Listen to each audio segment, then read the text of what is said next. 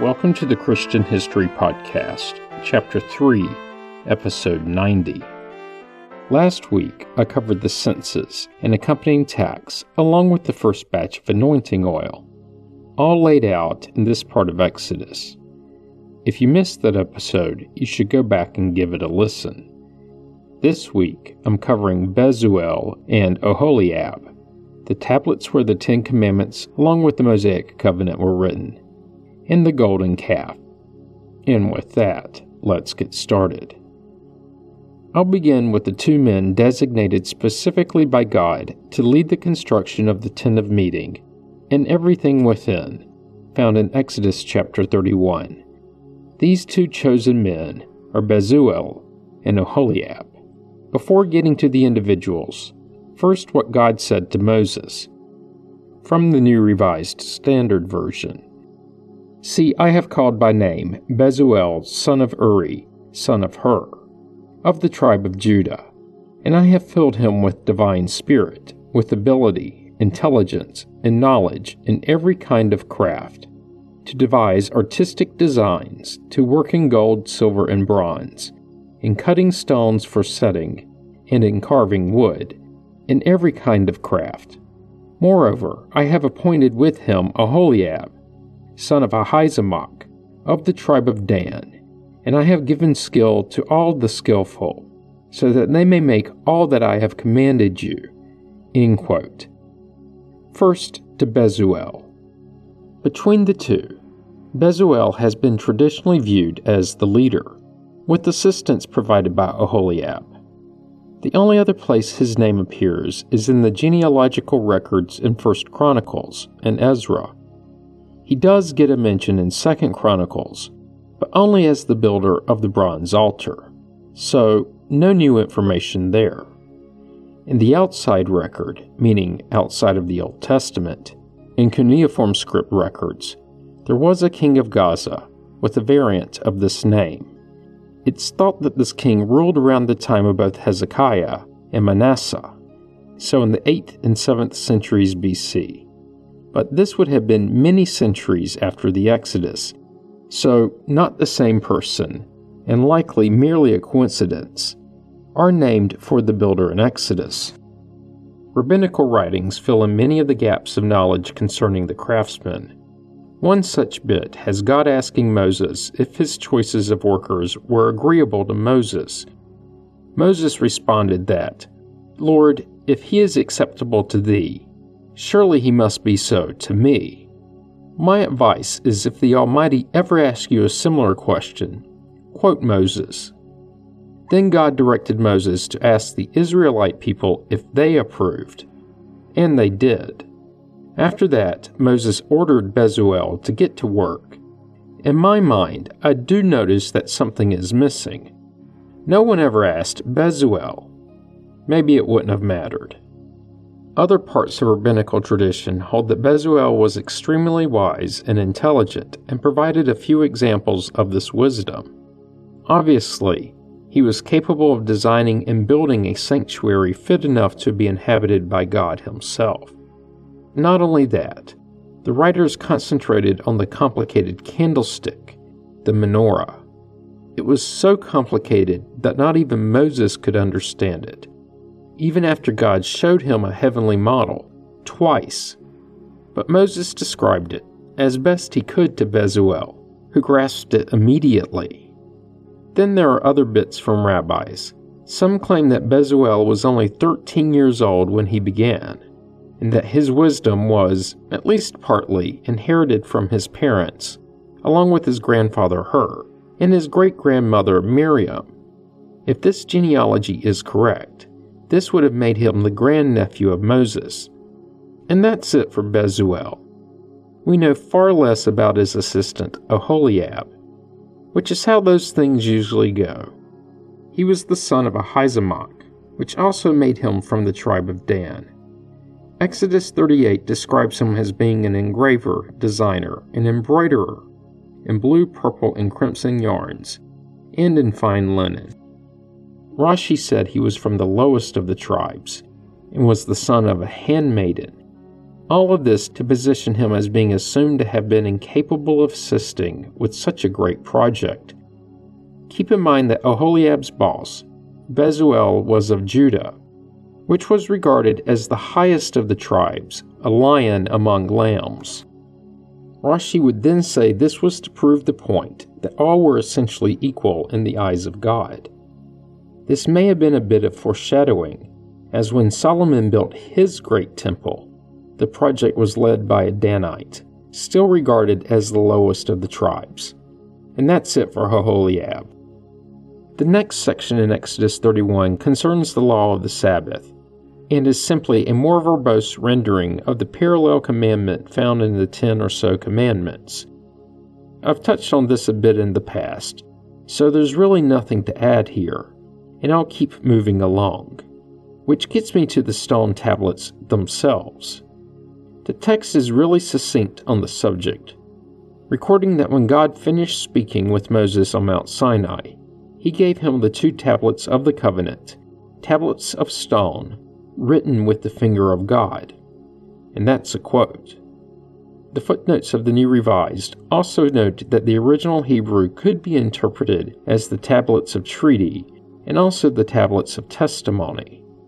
The NIV only calls them the two tablets of the covenant law, and the King James titles them the two tables of testimony. Several names for the two iconic stone tablets. And these were the same tablets that Moses would smash in the next chapter when angered by the Israelites in their embrace of the golden calf. More on that in a bit. Skipping ahead a bit, just to keep the narrative focused on the tablets. In chapter 34, Moses would recut stone tablets and took them up to God, who rewrote the commandments. Both the old, now broken tablets and the new, unbroken ones would be placed in the Ark of the Covenant. About these tablets of stone, every rendering I can recall presents them as being a stone that I would liken to gray granite, round on the top and square on the bottom. But this isn't the traditional, meaning older view. In the Talmud, they were made of blue sapphire stone, this was said to be a symbolic reminder of the sky, meaning the heavens, and therefore a reference to God's throne. The source of this belief is the use of the word sapir. Other rabbinical scholars believe the word is more correctly interpreted as lapis lazuli, which is also blue, but not as clear as sapphire. Either way, not gray granite. And that's not the only inconsistency. The view we, or at least I, associate with the tablets is that they are rounded on top. But according to rabbinic tradition, they were rectangles with four sharp corners. Older depictions, one case being a 3rd century AD painting, shows the tablets in this form.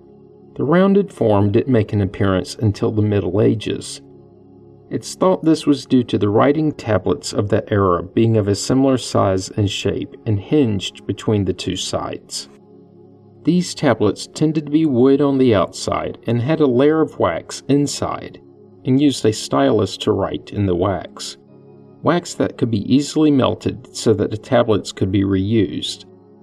Their version of an eraser, or the delete button. But not everyone embraced this shape. Michelangelo depicted the tablets as being wholly square, and also about the same size as rabbinic tradition. After him, Rembrandt went with the rounded top, but kept the size roughly consistent with Michelangelo's. Curiously, their contemporary rabbis approved of their depictions, not because they thought they were to resemble the originals, but because they didn't. The rabbis didn't believe that the facsimiles should be too accurate, as this would profane the originals. What did these rabbis think the originals looked like? They were square, roughly 20 by 20 inches or 50 by 50 centimeters, and 10 inches or 25 centimeters thick. If granite, well, really any stone, that's a heavy tablet. So rough, well, really very rough math has each tablet, if granite, weighing about 400 pounds. or 181 kilograms. I looked but couldn't find any reasonable and believable weight for such a large sapphire or lapis lazuli stone. But even if its density is half that of granite, it still would be extremely heavy, assuming the rabbis had the dimensions correct. This may be one of the many reasons later depictions show tablets much thinner than 10 inches. One other bit about the tablets. Rabbinic tradition also proposed that the tablets did not merely have the commandments carved on the surface, but that the engraving went all the way through the stone, all 10 inches of its thickness. There is a bit of disagreement in Jewish tradition about what was on each tablet. One side holds that each of the two tablets had five of the Ten Commandments written on it, which is how they are traditionally depicted in the Christian tradition. But another view is that each tablet had the entire set of commandments written on it. So why the duplication? This stems from the text establishing a covenant between God and the Israelites that would have been similar to treaties between different countries at the time. By way of example, with the diplomatic treaties between ancient Egypt and other contemporary nations, a copy was made for each party. But in my mind, if this were true of the commandments, Moses wouldn't have brought both copies down from Sinai, as God would have kept one of them. One final thing there is the thought that the tablets not only contain the commandments, but additional portions of the covenant, like what some view as the preamble, essentially Exodus 20, verse 1, that reads, I am the Lord your God, who brought you out of the land of Egypt out of the house of slavery. Outside of the Old Testament, tablets do get a mention in the Islamic Quran, where it's acknowledged that God gave the tablets to Moses. The Muslim holy book authored by Muhammad does not list the specific commandments, but does record that they contain the laws for him in the tablets in all matters, both commanding and explaining all things, and said, Take and hold these with firmness, and enjoin thy people to hold fast by the best and the precepts. Soon shall I show you the homes of the wicked. In the Quran, Moses does not break the tablets, but is assumed to have set them down to be recovered later. Again quoting, When Moses came back to his people, angry and grieved, he said, Evil it is that ye have done in my place in my absence. Did ye make haste to bring on the judgment of your Lord? He put down the tablets, seized his brother by the hair of his head, and dragged him to him. Later, the Quran records that when the anger of Moses was appeased, he took up the tablets. In the writing thereon was guidance and mercy for such as fear their Lord. And that's it for the tablets. At the end of the narrative in the Old Testament, when God gives Moses the two tablets, we're told of how Moses stayed on Sinai for 40 days and 40 nights. The assumption is that Joshua was up there with him, if not in the presence of God, at least nearby, which gets me to the golden calf. According to the text, quoting, When the people saw that Moses delayed to come down from the mountain, the people gathered around Aaron and said to him, Come, make gods for us. Who shall go before us? As for this Moses, the man who brought us up out of the land of Egypt, we do not know what has become of him. Pausing for a second, there is something extremely important that needs to be pointed out. Moses ascended the mountain in Exodus 24, and everything from Exodus 25 until this point happened between God and Moses. Moses had not yet returned to the people and had been up there for over a month. All the instructions given by God about the tent, the ark, the altars, the priests, all of that was still only between God and Moses. Aaron and everyone else had yet to be brought in the loop. So, from their perspective, Moses was gone and God was silent. Essentially, over the course of the 40 days, they lost faith. Don't misinterpret this as me making excuses. I'm just pointing out what happened from a different perspective. And before I unpause, note that the next person in the narrative is Aaron, who God had designated as the high priest. But at this time, this was only known to God and Moses. Aaron didn't know this, at least not yet. Unpausing and picking back up in the text, but for the sake of at least a little bit of brevity, I'll paraphrase. Aaron has the people bring him their gold rings. He then makes a mold, melts the rings, and forms the molten gold into a golden calf. The people then say, These are your gods, O Israel, who brought you up out of the land of Egypt. Aaron builds an altar before the calf and proclaims, Tomorrow shall be a festival to the Lord. Notice that the people use the plural form of gods, while Aaron uses the singular Lord. The next day there were burnt offerings and sacrifices, along with eating, drinking, and a bit of a party. God notices what's going on and commands Moses to descend Sinai.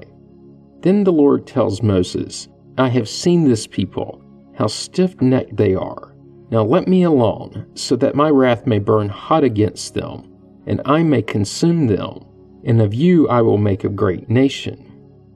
Moses pleads with God, saying, O Lord, why does your wrath burn hot against your people, whom you have brought out of the land of Egypt with great power and with a mighty hand? Why should the Egyptians say it was with evil intent that he brought them out to kill them in the mountains, and to consume them from the face of the earth? Turn from your fierce wrath, change your mind, and do not bring disaster on your people. Remember Abraham, Isaac, and Israel, your servants, how you swore to them by your own self, saying to them, I will multiply your descendants like the stars of heaven, and all of this land that I have promised I will give to your descendants, and they shall inherit it forever. End the quote of Moses. And his argument worked, with God changing his mind. Moses departs with the tablets in hand and heads down the mountain. We're told that the tablets had writing on both front and back, which could mean that they were essentially four pages of text, or they were carved all the way through. As they approach the camp, Joshua speaks up, which serves a couple of purposes. First, it's a literary device that lets us know he was still with Moses. It also tells us a bit about what's going on in the camp. Joshua says, There is a noise of war in the camp. It's not the sound made by victors, or the sound made by losers. It is the sound of revelers that I hear. So he hears the party we were told of earlier. The pair gets closer and sees the dancing along with the calf, and Moses is furious. It was then that he threw down the two tablets, breaking them at the foot of the mountain. Moses then gets creative, seizing the calf and burning it in a fire. He then grinds it into a powder, scatters this powder in water, and makes the Israelites drink this polluted water. Moses then approaches his brother Aaron, saying, What did this people do to you that you have brought such a great sin upon them? Aaron answers, Do not let the anger of my Lord burn hot. You know the people that they are bent on evil. They said to me, Make us gods, who shall go before us. As for this Moses, the man who brought us up out of the land of Egypt, we do not know what has become of him. So I said to them, Whoever has gold, take it off. So they gave it to me, and I threw it into the fire, and out came this calf. It was Aaron's woman made me do it moment. Out came this calf conveniently forgetting about making the mold. Moses stands at the gate of the camp and addresses the people Who is on the Lord's side, come to me. And all the sons of Levi gathered around him. Some say this shows that the Levites did not worship the calf at all, even before this moment. He tells the sons of Levi, quoting, Thus says the Lord, the God of Israel Put your sword on your side, each of you, Go back and forth from gate to gate throughout the camp, and each of you kill your brother, your friend, and your neighbor. The sons of Levi did as Moses commanded, and about 3,000 of the people fell on that day. Moses said, Today you have ordained yourselves for the service of the Lord, each one of you at the cost of a son or a brother, and so have brought a blessing on yourselves this day. The next day, Moses addressed the whole of the people, saying, You have sinned a great sin, but now I will go up to the Lord. Perhaps I can make atonement for your sin. And he returns to God, telling the Almighty, This people have sinned a great sin. They have made for themselves gods of gold. But now, if you will only forgive their sin, but if not, blot me out of the book that you have written. God responds, saying, Whoever has sinned against me, I will blot out of my book. But now go, lead the people to the place about which I have spoken to you. See, my angel shall go in front of you. Nevertheless, when the day comes for punishment, I will punish them for their sin. The chapter ends with a plague hitting the Israelites. So, about this calf and the entire incident, which is sometimes called the sin of the calf, before the Israelites departed Egypt, the Egyptians were already engaging in the worship of bulls, in their case, the Apis bull. I covered this topic a while back as part of Egyptian history, and this practice wasn't confined to Egypt, as many cultures in that place and time worshipped the male bovine. And this isn't the only place in the Old Testament where a golden calf makes an appearance. In 1 Kings chapter 12, after Jeroboam establishes the northern kingdom of Israel, he sought to separate his kingdom from that of Judah. To keep the people from pilgrimaging to Jerusalem, he has two golden calves made for the people to worship, telling them, Here are your gods, O Israel, who brought you up out of the land of Egypt. Eerily similar to what the people said in Exodus at the creation of the first golden calf these guys should really have studied their history, but they didn't have podcasts. One of these calves is placed in Bethel and the other in Dan. I'll pause Jeroboam's history here and circle back at some point in the future. Finally, outside of the Old Testament, the incident does merit a mention in the Islamic Quran. In it, the narrative tells that after the Israelites refused to enter Canaan, God punished them with another 40 years of wandering.